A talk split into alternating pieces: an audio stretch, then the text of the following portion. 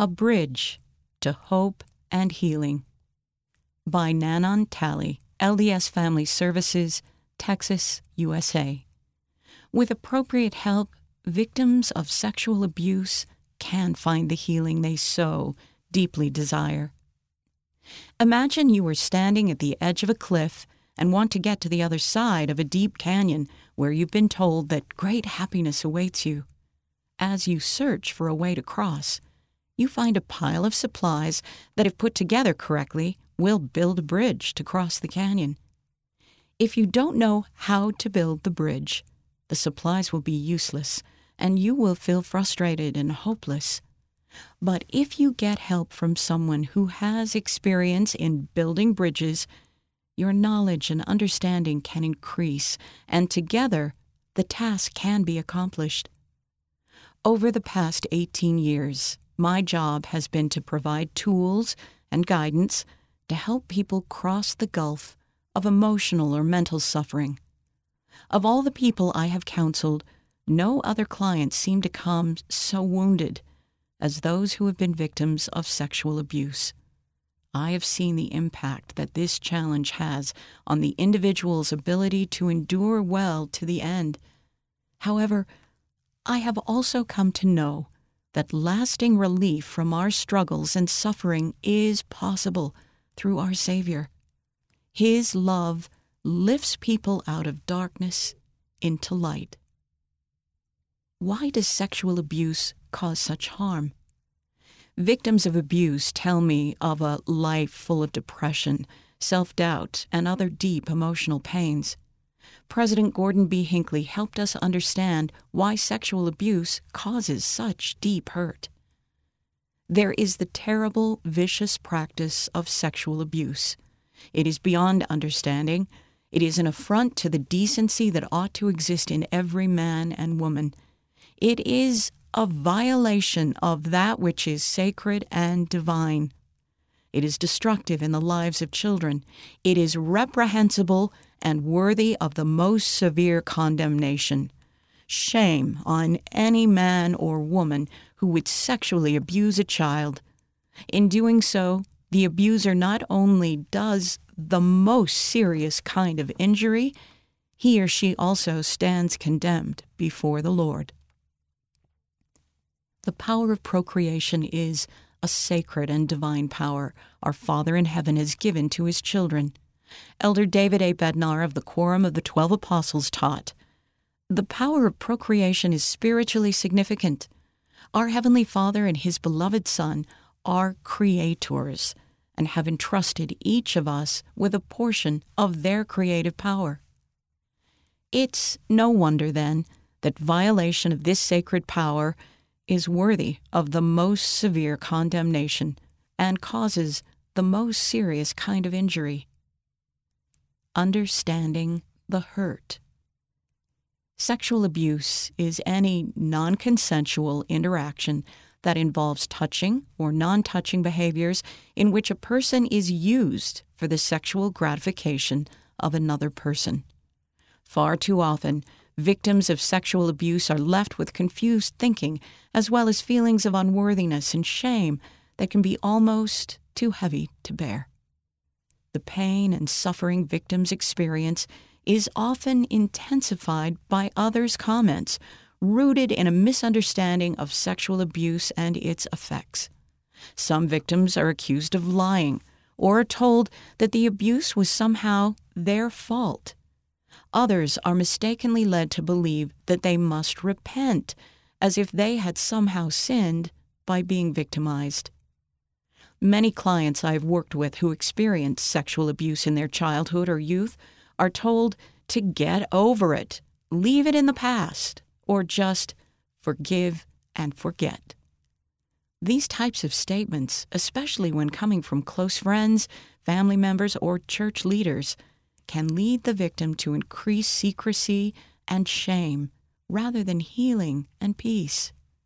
Similar to a serious physical wound or infection, these emotional wounds do not just go away if ignored. Rather, the confusion that begins during the abuse grows, and together with the resulting painful emotions, one's thinking may become altered, ultimately leading to the development of unhealthy behaviors. It is not uncommon for victims of abuse not to recognize that what occurred to them was abusive, yet they may still develop unhealthy behaviors and painful emotions. Hannah, name has been changed, experienced sexual abuse early in her childhood. Like other victims, she grew up feeling like she was a terrible person who had no worth. She spent most of her life trying to serve others enough to make up for her feelings of not being good enough for Heavenly Father or anyone else to love. In her relationships, she feared that if anyone truly knew her, they would think she was as awful as she believed she was. She experienced an intense fear of rejection that led to being afraid of trying new things in life or doing simple tasks like calling someone on the phone. She was blessed with a talent for artwork, but gave up on it for fear of not being able to handle criticism. For over 50 years, her feelings of helplessness, powerlessness, fear, anger, confusion, shame, loneliness, and isolation guided her daily decisions. Replacing pain with peace. The Savior suffered pains and afflictions and temptations of every kind. He did this so that he would know, according to the flesh, how to succor his people. His suffering was not just for our sins, but also for our healing when someone else's sins cause us suffering. If he were here today, I imagine that the Savior would weep with and bless those who have been sexually abused, as he wept with and blessed the Nephites. While he is not here physically, his Spirit can be with us, and He has provided a way for us to be healed, to feel peace, and to forgive. For many who have been hurt, the idea that the pain they carry could be replaced with peace is almost impossible to believe. Often, the wounds of the abused go unnoticed and unrecognized by others for years. The hurt is masked by smiling faces, a willingness to help others, and living life as if nothing was wrong. Yet the pain is constantly there. Let's compare the emotional healing process with that of caring for and treating a physical injury. Suppose that when you were young, you broke your leg. Rather than going to the doctor to get it set, you hobbled along until the deep pain was gone. But there is always a slight pain with each step you take. Years later, you want the pain to go away, so you go to a doctor. The doctor must reset the bone, clean away any buildup that has grown, cast it, and send you to physical therapy to strengthen your leg. The process of healing from abuse is similar in that the victim must first recognize that the pain is real and that something can be done about it. The process includes acknowledging what happened and allowing the feelings of being hurt, scared, and sad to be felt, acknowledged, and validated. Often it is helpful to work with a professional experienced in this healing process. Check with your bishop to learn what LDS Family Services resources are available in your area. Whether or not the victim has access to professional help, it is best to pray study the life of the Savior and his atonement, and visit regularly with a priesthood leader. He can help ease the burdens and receive inspiration to help the victim understand their divine worth and relationship with Father in heaven and the Savior. As Sister Carol M. Stephens, first counselor in the Relief Society General Presidency, recently taught, healing may be a long process it will require that you prayerfully seek guidance and appropriate help, including counseling with properly ordained priesthood holders. As you learn to communicate openly, set appropriate boundaries, and perhaps seek professional counseling, maintaining spiritual health throughout the process is vital. for Hannah. Her life had become so uncomfortable that she sought help. She knew from her testimony that she could feel peace and contentment in life, but did not feel them on a consistent basis. Through prayer and talking with her bishop, she was guided to counseling, where she was able to gain the tools she needed to bring the truth out of darkness and share the awful burden she had been carrying alone. In doing so, she was able to release the pain and find the peace promised by the Savior. Along with this peace and comfort came the desire and ability to forgive. The need to forgive. The idea of forgiving is often difficult for victims of abuse to hear and is often misunderstood.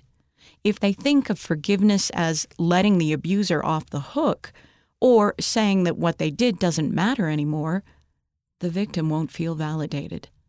While we are commanded to forgive, in situations where the harm is deep, healing typically must begin before the victim can fully forgive the abuser. Those who are suffering the pains caused by abuse may find comfort in this counsel from the Book of Mormon. I, Jacob, would speak unto you that are pure in heart. Look unto God with firmness of mind, and pray unto him with exceeding faith, and he will console you in your afflictions, and he will plead your cause, and send down justice upon those who seek your destruction. The need for justice and the right to restitution can be turned over to the Lord so he can replace our hurt with peace. Hannah eventually found that she could turn the need for justice over to the Savior, and in return find a feeling of peace in her life as she had never before experienced. Previously, she had feared attending family gatherings where the abuser would be present. Now, due to her willingness to face difficult emotional wounds on her way to healing, she no longer fears being in his presence and can even have compassion for him in his old age. Free of needless burdens. Elder Richard G. Scott of the Quorum of the Twelve Apostles stated that complete healing will come through your faith in Jesus Christ and his power and capacity through his atonement to heal the scars of that which is unjust and undeserved. He loves you. He gave his life that you may be free of needless burdens. He will help you do it. I know that He has the power to heal you. The adversary wants to keep people bound by pain and suffering because he is miserable. With the help of our Savior Jesus Christ, pain can truly be replaced with peace only as the Savior is able to give, and we can live with joy. Adam fell that men might be, and men are that they might have joy. Living with joy will allow times of trial to be more bearable and enable us to learn and grow and become more like our Father in heaven. I am humbled by the blessing I have had in my life to sit with those who have been harmed by abuse and see the miracle of healing that truly comes only through the Savior. If you are suffering, please prayerfully turn for help. You do not have to carry the heavy burden alone. I know He heals, for I have witnessed it countless times. Sidebar Common behaviors of victims. Victims often struggle with relationships and may constantly seek approval from others, become passive, put up barriers to keep people at a distance to avoid getting hurt, become promiscuous to seek nurturing through sexual activity, including pornography and self stimulation, or do the exact opposite and avoid anything related to sex. The shame associated with these behaviors often inhibits individuals from seeking help from parents, priesthood leaders, or professionals because they do not understand the connection between what happened to them and their behaviors. In living the gospel, victims tend to go to one extreme or the other. Some become overly religious, in an attempt to cover what they think is their unworthiness, they try to do everything right. Others feel that they are never going to be worthy of eternal life and at times give up trying. Sidebar Lessons from Doctrine and Covenants, section 123. While the prophet Joseph Smith was imprisoned in the jail at Liberty, Missouri, he wrote an epistle to the church comprising sections 121 through 124 of the Doctrine and Covenants, which include the duty of the saints in relation to their persecutors. Doctrine and Covenants, section 123, section heading. He did not tell the saints who had suffered persecution and physical injuries to keep their hurt to themselves and pretend like nothing happened. Consider how the counsel given in section 123 can apply to the problem of abuse. Sidebar Counsel for leaders, family, and friends. When a victim trusts you enough to share with you their sufferings and abuses, conversations with them should begin with love and empathy for them. Far too often, victims have shared with me that when they approached their bishop for help, the first focus was on needing to forgive the offender this can leave the victim feeling as if all that matters is the offender. When this happens, individuals rarely return to their bishops for help and miss out on the spiritual healing that is possible with ecclesiastical love and support. Forgiving is a vital piece in the healing process and is a commandment, but please trust that allowing someone to first acknowledge their suffering, feel their feelings, and talk about them with a trusted person will in time lead to the healing that comes from being able to forgive the abuser church leaders can refer to ministering.lds.org to find abuse, help for the victim, for more information. End of the article. A Bridge to Hope and Healing by Nanon Talley. Read by Jane Wise and Kara McClellan.